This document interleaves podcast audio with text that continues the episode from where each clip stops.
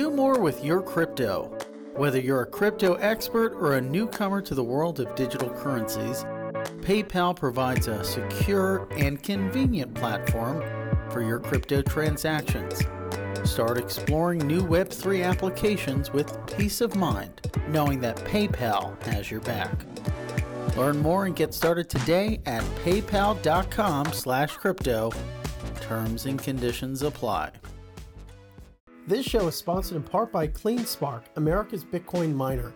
With CleanSpark, you can feel good about investing in the Bitcoin ecosystem because CleanSpark uses low carbon energy for their Bitcoin mining data centers and is always optimizing their operations to increase energy efficiency and reduce e waste, all while partnering with the communities they operate in. If you want to support the future of Bitcoin while also supporting the environment, visit www.cleanspark.com to learn more about the CleanSpark way.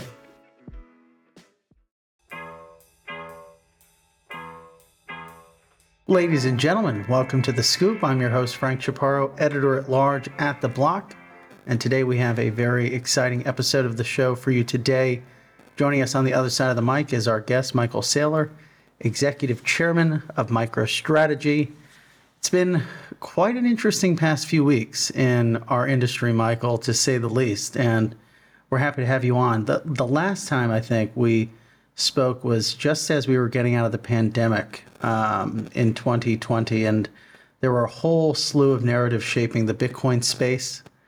Um, you know, the the store of the store of wealth, sort of gold narrative, and now we have basically the SEC coming after much of crypto. Bitcoin's relatively safe, um, but I'm curious to sort of start the conversation. What trends do you think are underpinning um, the recent rally? And is Bitcoin in a stronger position than it's ever been in before, in your view? Yeah, it's been an interesting two and a half years. Um, uh, let's let's just start with uh, all the asset classes over the past two and a half years and consider what's happened since the summer of 2020. I mean, the entire world was turned upside down in the summer of 2020, and a lot of you know, you had the meme stock explosion, you had the SPAC thing, you had lockdowns, you had interest rates at zero, a lot of confusion. But eh, you know, our view was there was going to be inflation, inflation of the money supply, certainly, right? If if you take interest rates to zero and you print unlimited dollars, then there's going to be inflation. The question is, where is the inflation going to land? Especially, uh, and there's two questions: what, what, where will inflation land for consumers? Like, what consumer items will get more expensive? Will it be, uh, you know, food or shelter or or uh, energy? And then, uh, where will the inflation land in financial assets? So, I, am going to focus on financial assets. Uh, on August 10th, 2020, MicroStrategy announced we were we were going to buy 250 million dollars worth of Bitcoin. And we announced we were doing it because we we had a bunch of money. We had 500 million dollars in cash generating 0% yield. And uh, we figured we couldn't hold the cash and uh, we should go ahead and and invest it in something. We either had to give it back to the shareholders or we had to buy something with it. And we went through uh, an exercise do we buy art or property or securities or gold or silver or soybeans or oil? And uh, ultimately, we decided, well, we would give half of it back to the shareholders. We announced a $250 million buyback in the form of a Dutch auction at a premium. I think uh, our stock was around 121, 122, and we announced we'd buy back the stock at 140 if anybody wanted to tender their shares. And then the other half, we would buy Bitcoin with it. And we bought Bitcoin because we saw it at that point as digital gold, uh, a non-sovereign store of a non-sovereign bearer instrument, store of value asset. And we liked it better than gold because gold miners make more gold and because gold is a 19th century idea. You can't teleport gold at the speed of light. And we kind of felt like Bitcoin had the uh, appeal of a big tech network and it also had the appeal of a tangible commodity that was the most scarce commodity. So, what happened? Uh, in that time period, since August, we're now not quite three years into it, but I guess in two months will be three years. So we're 34 months into this experiment. Silver is down 21% since that day. Silver is disaster. Uh, bonds, if you bought long dated bonds, they're down 19%. So, you know, you could have guessed a very weak commodity and credit, both of those not good investments. What about gold? Gold's down 5%. Gold's dead money. So all that money printing, none of it found its way into gold. So what went up in value or what up in price at least? The Nasdaq is up 23% and uh, the S&P is up 29%. So actually the S&P outperformed Nasdaq. With Nasdaq you kind of had some winners and you had some losers. Um, Bitcoin is up 153%. So Bitcoin's outperforming the S&P by a factor of 5. It's left gold in the dust. we know I don't have a particular real estate index to give you, but I think you know anecdotally commercial real estate was high and, uh, and now it's getting hammered by the interest rates coming up and residential real estate advanced rapidly for about a year or two and now mortgage rates are 7% and and people are talking about the residential real estate market being down. Let me give you a, a, a few more uh, stats that are interesting. Uh, MicroStrategy bought the 250 million of Bitcoin, and then our Dutch auction resulted in only about 60 million getting tendered. So we took another 175 million and bought more Bitcoin. Then our stock rallied, and so we bought more Bitcoin, and then we were able to issue a convertible bond and buy more Bitcoin, 650 million worth of it. And then we were able to issue a billion dollar convertible bond at 0% interest and buy more Bitcoin. And then we were able to sell a billion dollars worth of equity and buy more Bitcoin. Then we were able to uh, issue a junk bond. Actually, the junk bond became before the equity, 500 million at 6% interest, which looks pretty cheap now. We bought more Bitcoin. Uh, and, you know, all told, we bought a bit more than $4 billion of Bitcoin and we bought it at every price.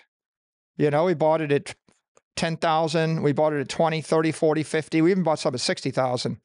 Okay, net result, it's think of it as Bitcoin cost averaging, you know, for a corporation.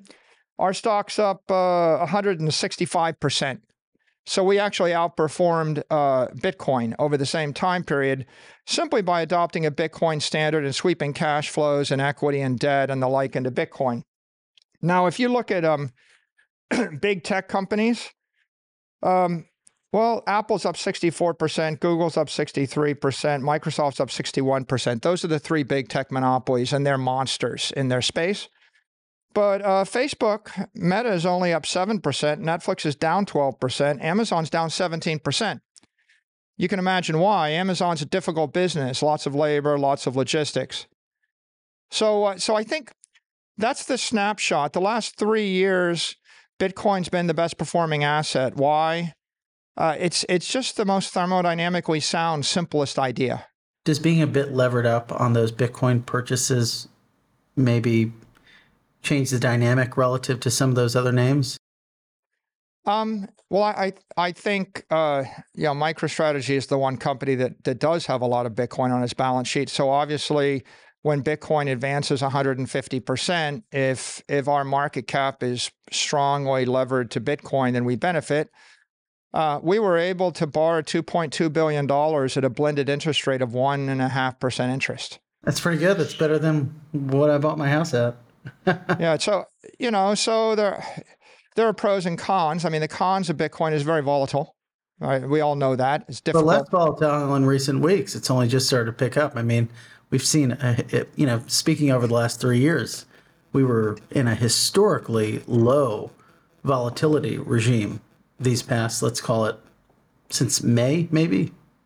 Yeah, if we if we switch the, the focus just to the crypto industry as opposed to macroeconomics, um, I, I, and the last macroeconomic observation um, is that you know interest rates did go to zero. They stayed at zero for 18 months, then they got jacked up to 500 basis points in 12 months.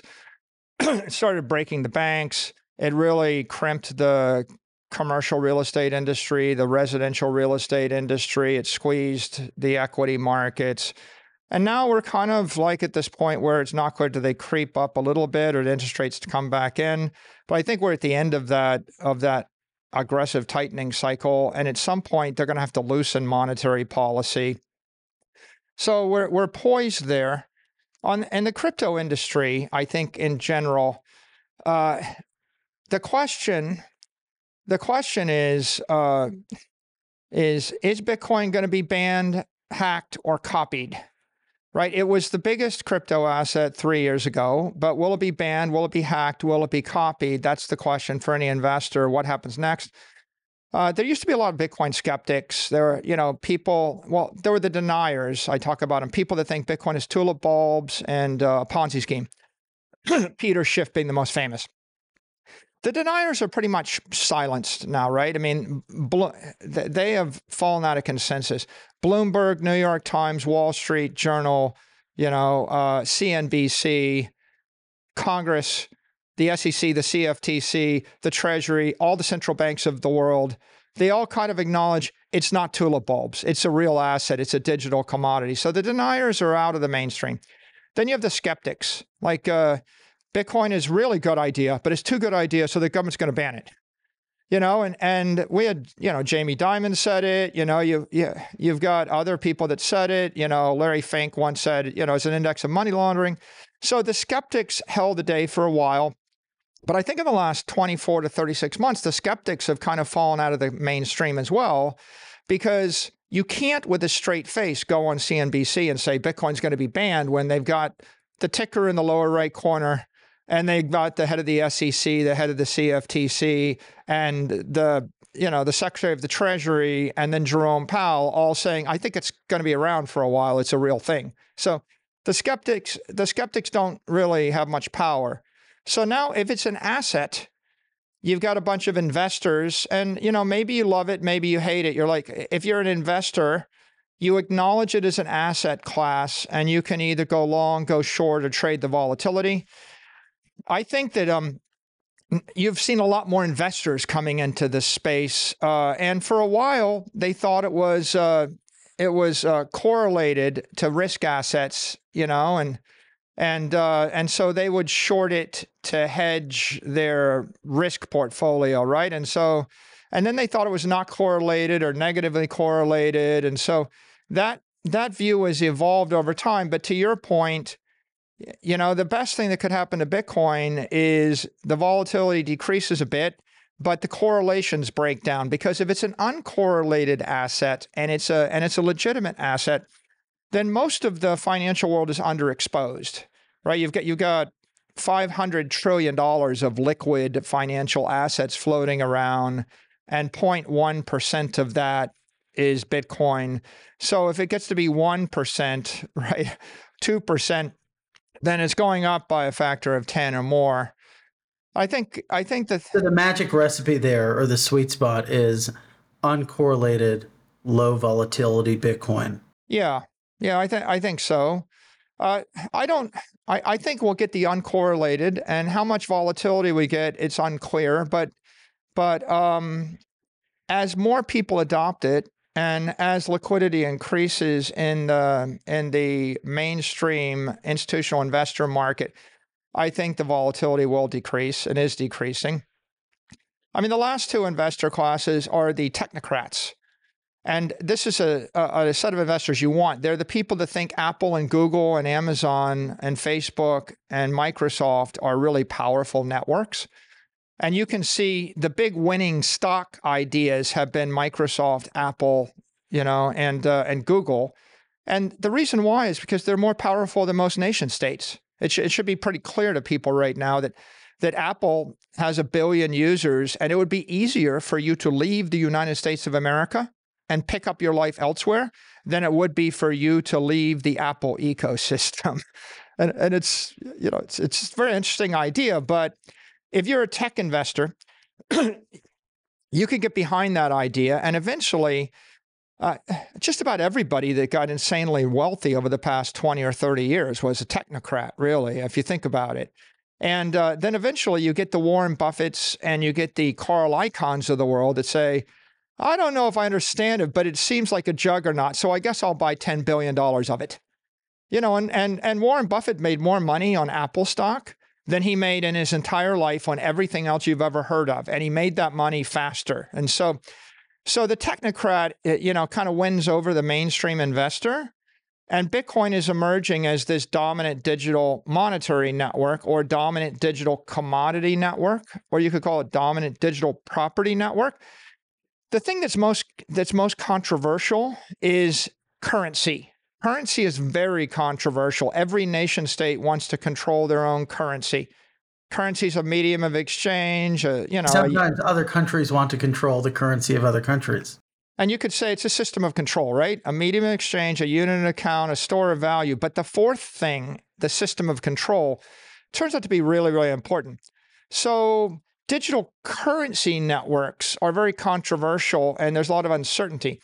But on the other hand, owning property is not controversial. And if if Bitcoin is digital gold, then there is no nation of gold with subpoena power that's going to attack you for taking away its monetary premium. And the same is true if Bitcoin is better investment than real estate. Well, you know, Congress and the Treasury and the FBI and and FinCEN, they're not gonna take a lot of issue with the fact that you actually demonetize some commercial real estate by two percent. So Bitcoin is emerging as this digital property network, and it meets the use case of store of value. And um, all of the endorsements have made a huge difference. I mean, you've got four presidential candidates that have been come out pro Bitcoin. That's kind of like a chicken in every pot, and, and uh, everybody deserves their own their own home. And if if everyone has an entitlement to own their own home, and I'm going to launch Freddie Mac and Fannie Mae, and I'm going to make home mortgages cheap because every American deserves to own a home, what you get is a lot of money flowing into that asset class, the entire mortgage-backed security asset and and uh, real estate. And there's a reason real estate's gone up seven percent a year in all these cities for the last hundred years, right? Because it's a supported asset class. I think that Bitcoin is emerging as a supported asset class if you've got the regulators endorsing it, Congress endorsing it, legislators endorsing it, you've got, you know, you've got candidates endorsing it, then I think you've turned a corner. So I think I think we've turned a corner where you're either going to be an investor or a technocrat, or the last is maximalist. And, you know, maximalist has, has sometimes people painted uh, with this very, you know, controversial uh, brush, but I just think of maximalist as someone that thinks it's their technocrat that thinks it's an ethical good, like uh, like the "don't be evil." You know, remember when Google said "don't be evil"? If you thought um, it's an ethical good to give property rights to 8 billion people and everybody in Africa, South America, and Asia deserves property rights, and you see a network that is nation state resistant, that is not controlled by any company, that's a global network that's open permissionless, then you could just say, I'm a I'm a Bitcoin maximalist. I believe this is an instrument of economic empowerment. It's good for the world. And that's not any different than saying I'm a math maximalist. People should learn mathematics. I think they should learn language. They should learn to read, write, do arithmetic. I'm in, I'm in favor of fire and electricity. And uh, and and so once you take that view, it's a bit stronger commitment than if you're a technocrat. You know, Apple, Apple and Google and Facebook, they don't operate in China the same way, especially Facebook and Google and Twitter. They're not in China at all. So when when you're at the technocrat level, you're hitched your wagon to a corporation and corporations are subject to you know leverage by nation states in the way that an open permissionless protocol like english or math or bitcoin are not subject to. So that's that's what we're seeing right now. And i, I think everything's just been generally bullish and and not easy struggle volatile but but progressing in a decent way for the good of the human race yeah, I've I've been in Europe um, the past month, and I've realized the extent to which I am an air condition air conditioner maximalist, as well as a large refrigerator maximalist, because there's definitely a dearth of that here. When you think about maximalism, maximalism, though, I'm curious when does it reach the point of toxicity in your view, in the context of Bitcoiners versus Ethereum folks versus Solana folks? And is Bitcoin something else? Or is crypto this good? Because many of them are networks, right? Open networks. Yeah, so I I think my definition of maximalist is just someone that believes Bitcoin is an instrument of economic empowerment. That doesn't mean that you can't own Apple stock. It doesn't mean that you can't have a beachfront house in Florida, right? You you can believe in a nation state. As long as there are nation states, there will be currencies issued by nation states, right? I, I you know, it is what it is. I'm in favor of the United States continuing to exist and and they'll issue the dollar. As long as we live in a world of corporations, corporations will issue securities. Apple's got one, Microsoft's got one. Um, as long as we need buildings, real estate companies will buy buildings. They may sell, you know, shares in a real estate investment trust. You can own a building, you can get you can get rent on it. So uh, I th- and as long as they're entrepreneurs, they're going to create new things. So I I think that um, you can believe that Bitcoin is better than just uh, digital monopoly uh, without dismissing a bunch of other ideas. Every idea should be evaluated on its own merits.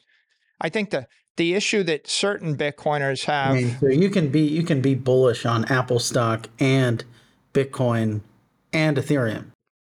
Well, no, I, I think you're baiting me there. Uh, I, Ethereum is a different situation, and all these crypto tokens are different too. The issue is they're unregistered securities. So Apple is a registered security. So the question is if you're going to sell a security to the general public, have you made the full and fair disclosures as to who controls the protocol and what they can expect? And uh, and that that's a challenging thing. It, it costs a lot of money to disclose properly any given security. And so I, I, think that, um, I, by the way, I don't endorse any security, right? I'm not here to tell you to buy Apple stock. I'm not sure if you, I'm not sure if any security. I'm not going to endorse any investment of uh, of a building. I'm not here to endorse a currency or a trade. I'm here basically to say I like Bitcoin. There's a difference between Bitcoin as a philosophy and Bitcoin as a asset to a certain extent, um, and in a way that's different from maybe Apple. Like Apple does have a philosophy, but it's a bit less robust than maybe the the philosophy of, of something like Bitcoin or the underpinning um, philosophical value there. What we're trying to do with Bitcoin is we're trying to establish a protocol, right? I, the, the commitment or the passion is behind the protocol, and the whole idea of the protocol is nobody gets to change it, right? So, so companies have people making decisions that they think are good or bad, and and like base 10 math is a protocol. And if you were to tell me you wanted to add additional number between nine and 10, I, I would have a problem with that. And English is a protocol. And if you told me you wanted to redefine green to be blue, I'd have a problem with that. Yeah, like you've exited my version of the English language. And so so the Bitcoiners just don't like anybody changing anything, right? If you start changing it, you've converted a commodity or a protocol into something that looks more like a company or a security. Attention crypto holders. Moving crypto is seamless and secure with PayPal. With support for Bitcoin, ETH, and more, you can buy, sell, hold, send, and check out with crypto at millions of shops online. Not to mention, PayPal now supports the ability to send to and from external wallets and charges you nothing when transferring between PayPal and Venmo crypto wallets. Whether you're exploring the world of Web3 or hodling on for another day, PayPal is the convenient and simple way to convert dollars into crypto. PayPal has your back. They work to protect your financial info and give you confidence every step of your crypto journey. Now's the time to make your crypto move. Get started today at paypal.com slash crypto. Terms and conditions apply. Here's a message from our sponsor, CleanSpark. CleanSpark is a NASDAQ listed company that mines Bitcoin. Basically, they build and operate data centers with tens of thousands of computers that help secure Bitcoin, making it more reliable and secure for anybody, anywhere to use. These computers require a lot of energy, but that's why CleanSpark predominantly uses low carbon energy to power their machines. But that's not all. They care about the communities where their data centers are located. They create jobs, donate to schools and community centers, and revitalize aging electricity grids in rural parts of America. They aren't just a Bitcoin miner, they're one of the most efficient and sustainable Bitcoin miners in America. Visit www.cleanspark.com to learn more. There was a there was a bit of debate over the ordinals sort of surge um, between folks within the Bitcoin community. Where did you find yourself there?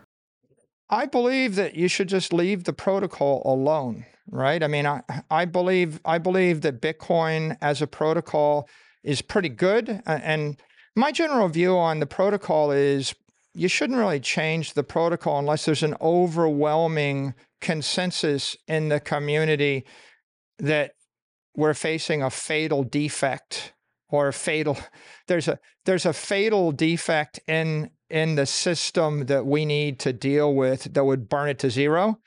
And otherwise i think most innovation ought to take place consistent with the protocol.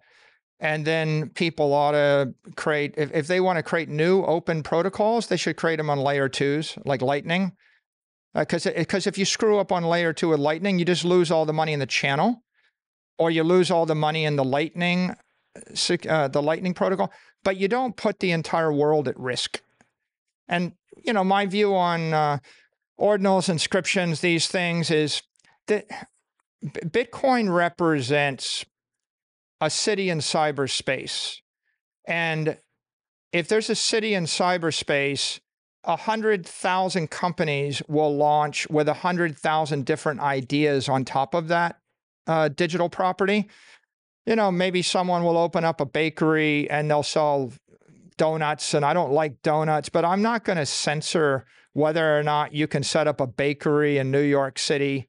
I'm not going to censor whether you can sell books written by George Orwell right? Uh, at, at the point you start to say only libraries can be created and only health healthy food can be stole, sold, in, uh, sold in my city, you know, you're just starting to meddle in the free market. And I'm an Austrian economist. So I would say uh, it's okay to criticize people's business ideas, but one should not censor their business ideas. I might not invest like like if you if you mint 27,000, you know, monkey JPEGs, I might not buy one, but if you're doing it consistent with the protocol, you have a right to do it. If it's commercially valuable uh, and you're successful, you'll pay the transaction fees and it will grow the network. And if it's not commercially valuable and you can't pay the transaction fees, eventually you get squeezed off the network, just like if you open up a bakery and you sell really awful donuts made of sawdust. It's a stupid idea. I wouldn't invest in it. I won't buy your sawdust donuts. You'll probably go bankrupt. But I don't think the mayor should pass a law saying you're not you you have to get permission before you sell your sawdust donuts in my town. what a weird town that is. Um, do you do you reckon though that sort of in haste deeming various open networks as securities, unregistered securities, is a form of censorship.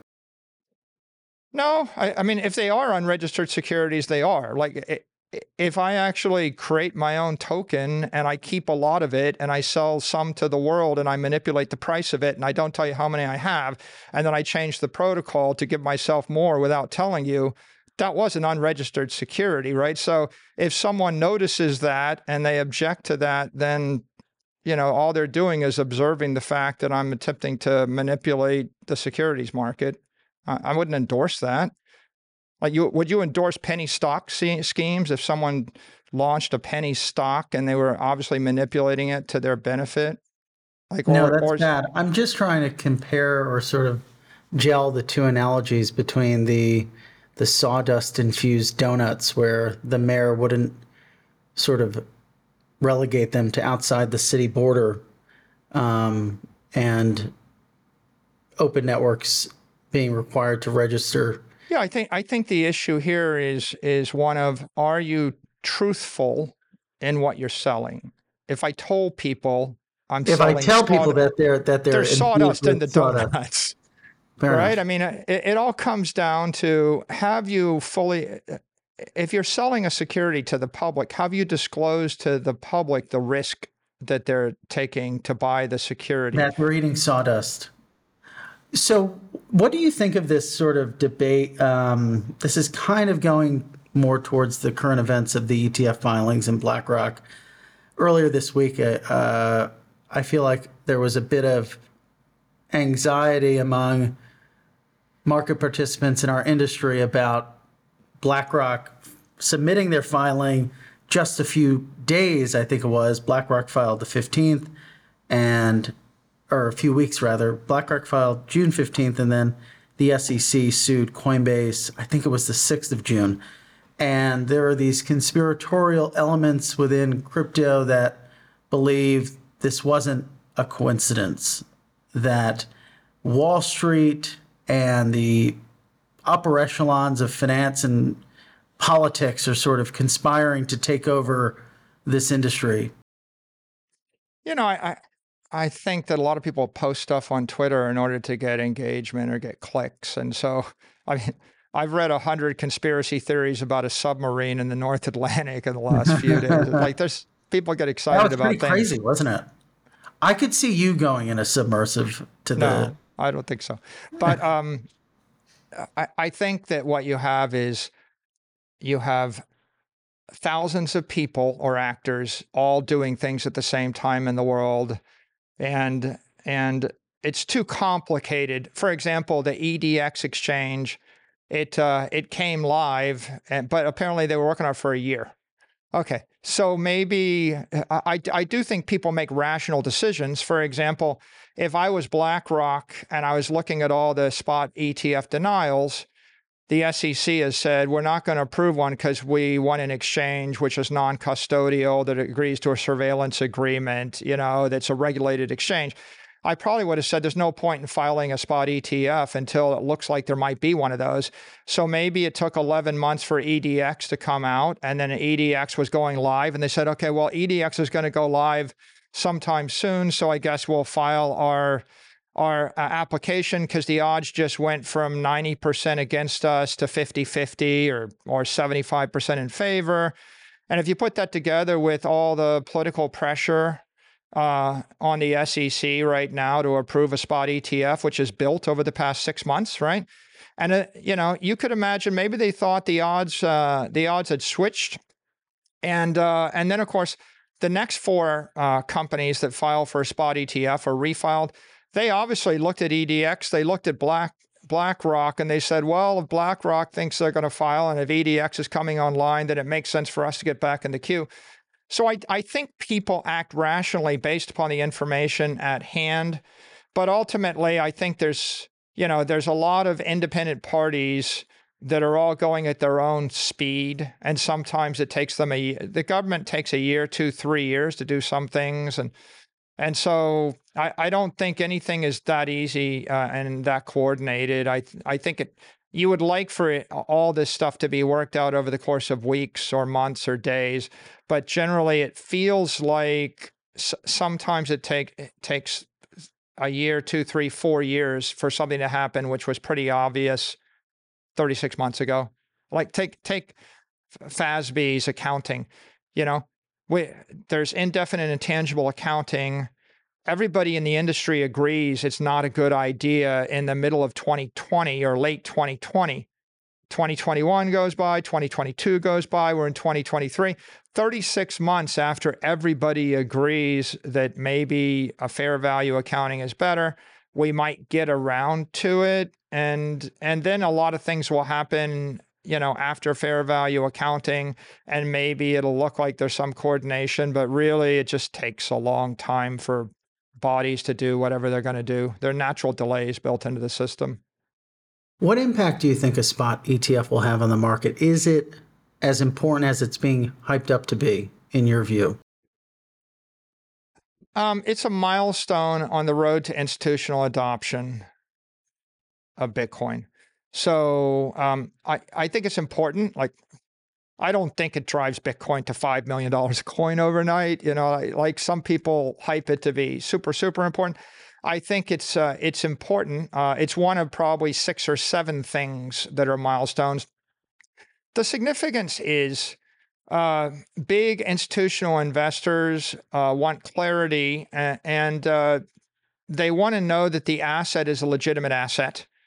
And so a spot ETF sends a message that it's a legitimate asset. Um, they the second thing is many of them uh, many of them have to buy securities. They can't buy commodities. So there are trillions and trillions of dollars that are in these uh, institutions, pension funds, and institutional investors where they can buy securities, but they cannot buy commodities. And so they couldn't buy Bitcoin even if they wanted to buy the Bitcoin. Uh, it's either for charter reasons, like I, I raised $10 billion from a pension fund and I promised them I would only invest in securities that trade on national exchanges, or sometimes it's tax reasons. There are tax requirements. So now I start looking for a security. And if I want to buy Bitcoin, I want something that looks like the asset. Um, you know, uh, technically, one of the interesting things going on right now is if you look year to date, at the performance of Bitcoin, it's up 81%. But you know, there's only one ETF. I mean, there's one major ETF I can use to buy it. That's BITO. Mm-hmm. Do you know what BITO's performance is year to date? I think it's definitely lagging. What is it, like four? 61% instead of 81%. Mm-hmm. It's lagging 20%. Okay. So, like, that's a big deal, right? 20%. Yeah, instead of 81%, you've got 61% year to date. So uh, they're they're achieving that coverage via trading on the CME using mm-hmm. futures. Mm-hmm. Uh, but but apparently you can't you really decay, construct you have a decay in in the futures based ETF. Well, something there's a story there. Some the first year it tracked really well, but uh, in the last year, year to date, it's off 20%. And if you look at year over year, over 12 months, Bitcoin's up 43%, BITO's up 31%. So it's lagging 12% in the last 12 months. So there's something there. So if you're an institutional investor, what I mean, the spot ETF gives you a, a, a perfected like a, a, way to do it as a security, like theoretically perfected. Look, if, if if an ETF charges you 100 basis points a year, then in theory, that costs you 20% of your performance uh, over the course of of uh, the duration of the asset. So it's not ideal, but but a 25 to 50 basis point ETF would probably be reasonable. You certainly can't take a 10% a year hit, right? Trying to do it with futures. And if you can't do, if you can't hold the asset, the issue with buying the asset is not just not just the tax issue or the charter issue. Technically, it's harder, but then you got to go through the custody issue. And so I think the spot ETF is an endorsement of the regulators as a legitimate asset, but also it provides an on ramp where I could go and I could buy $10 million of it in 30 seconds by punching a button. And the alternative would be I, you could spend 30 months as an institutional investor and not be able to technically buy the same amount of exposure because of all the legal and accounting and and uh, and governance factors that come into play.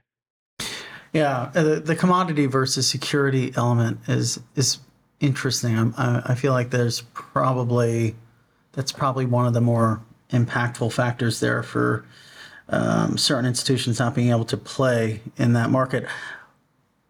Going back to sort of the regulatory environment, um, you said recently, I think, um, to Bloomberg that you imagine Bitcoin's market cap as a percentage of the total crypto market will double, which I thought was funny because that means it goes from 50 to 100%. If there is. Yeah, I didn't say that, Frank. Oh, I, I, don't know what that what you're calling. What I what I said, um, probably what you're thinking is, I said that Bitcoin dominance was forty percent at the mm-hmm. beginning of the year.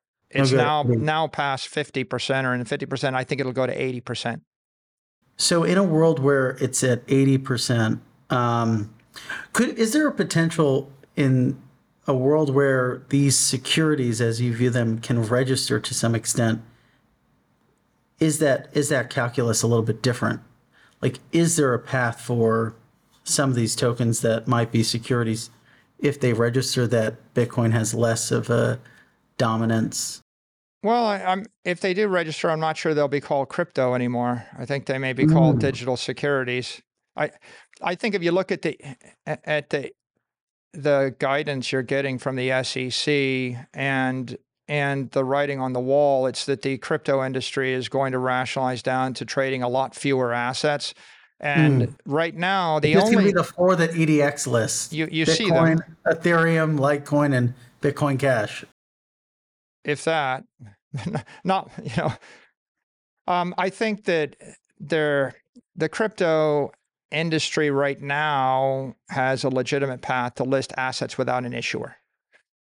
Okay, and so if you think about the digital assets industry, I think digital assets mean digital currencies, digital commodities, digital securities, digital tokens, digital exchanges.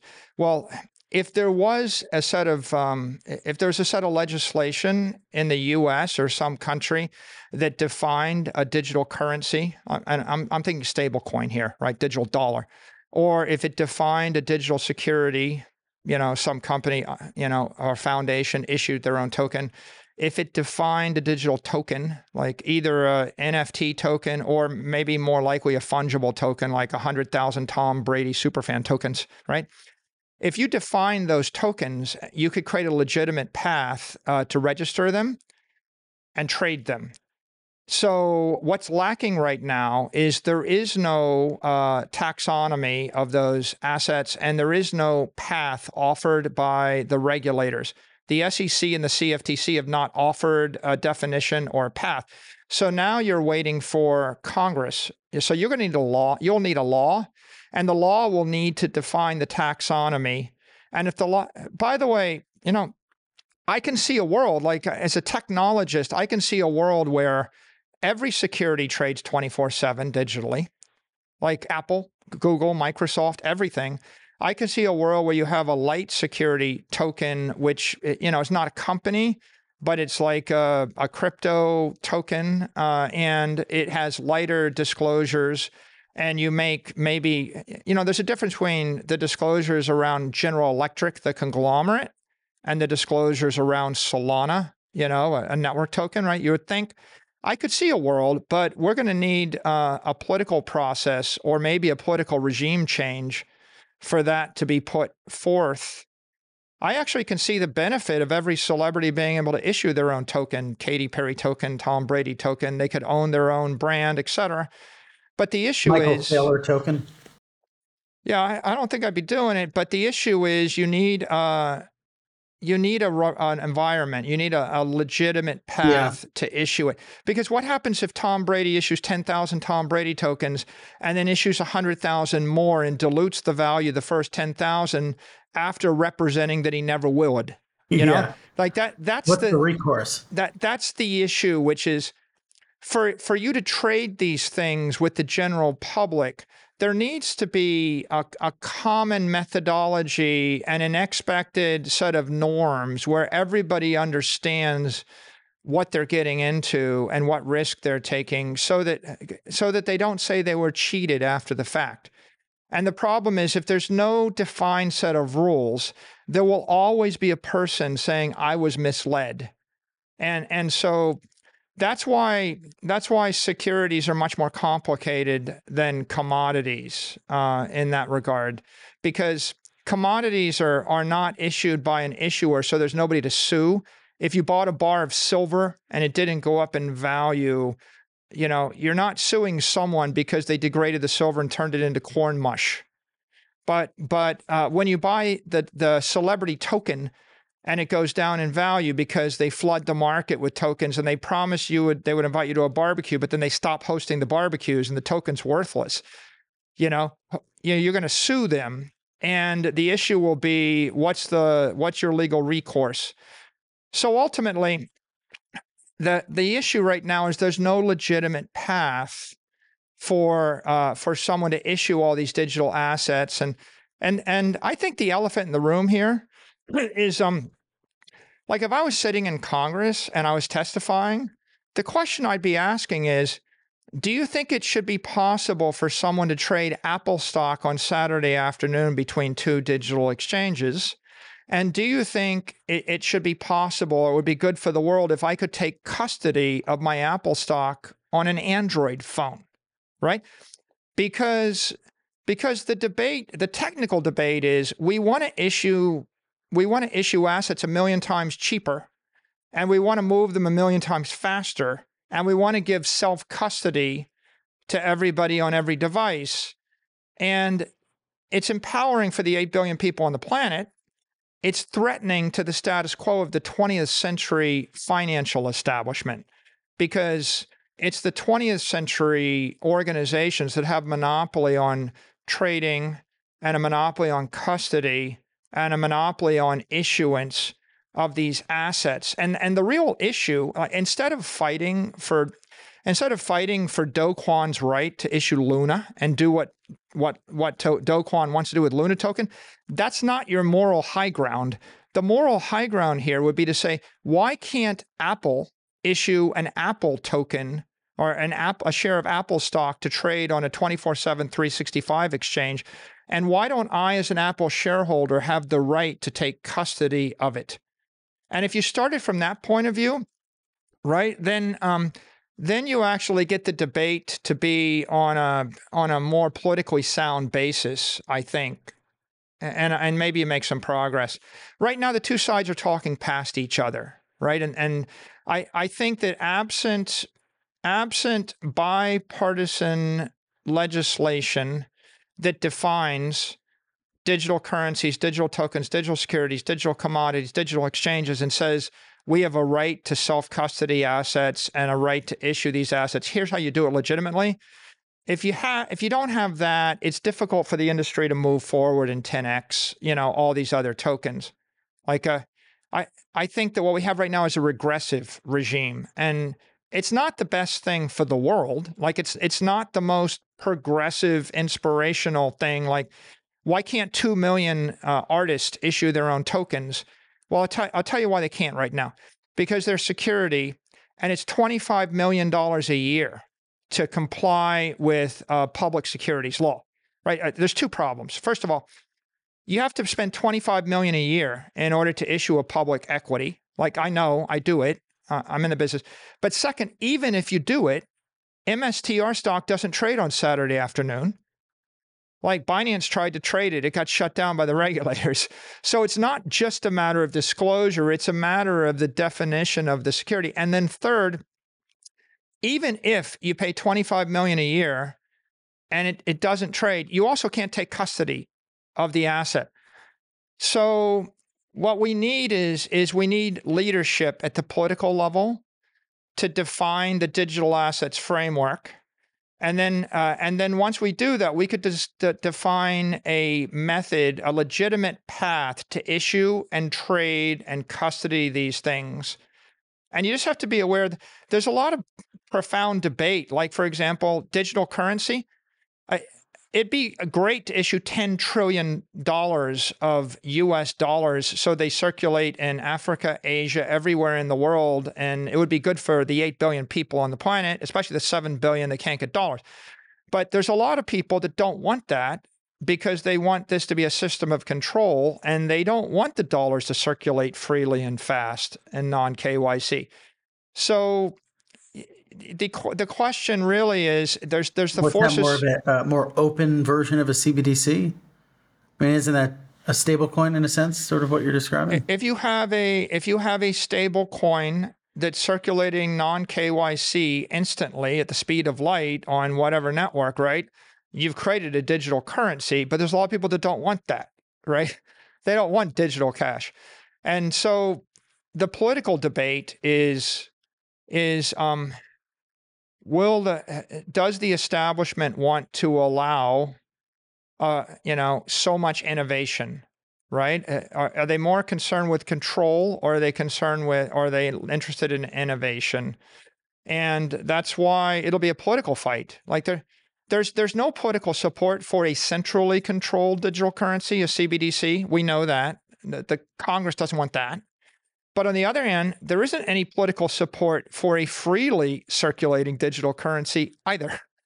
So we're in this interesting gray zone where there's a massive fight between the establishment that wants to control the monetary system and then the forces of technology, right, and progress that want money to move at the speed of light between 100 million companies and 8 billion mobile devices.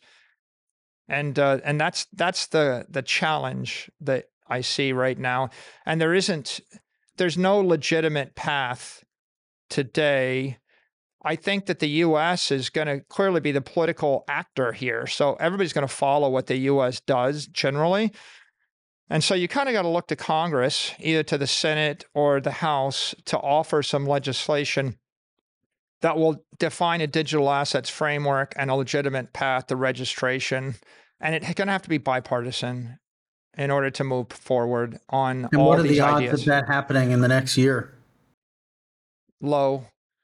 I, I think the I think that probably your best bet is after the next presidential election. You probably need a regime change.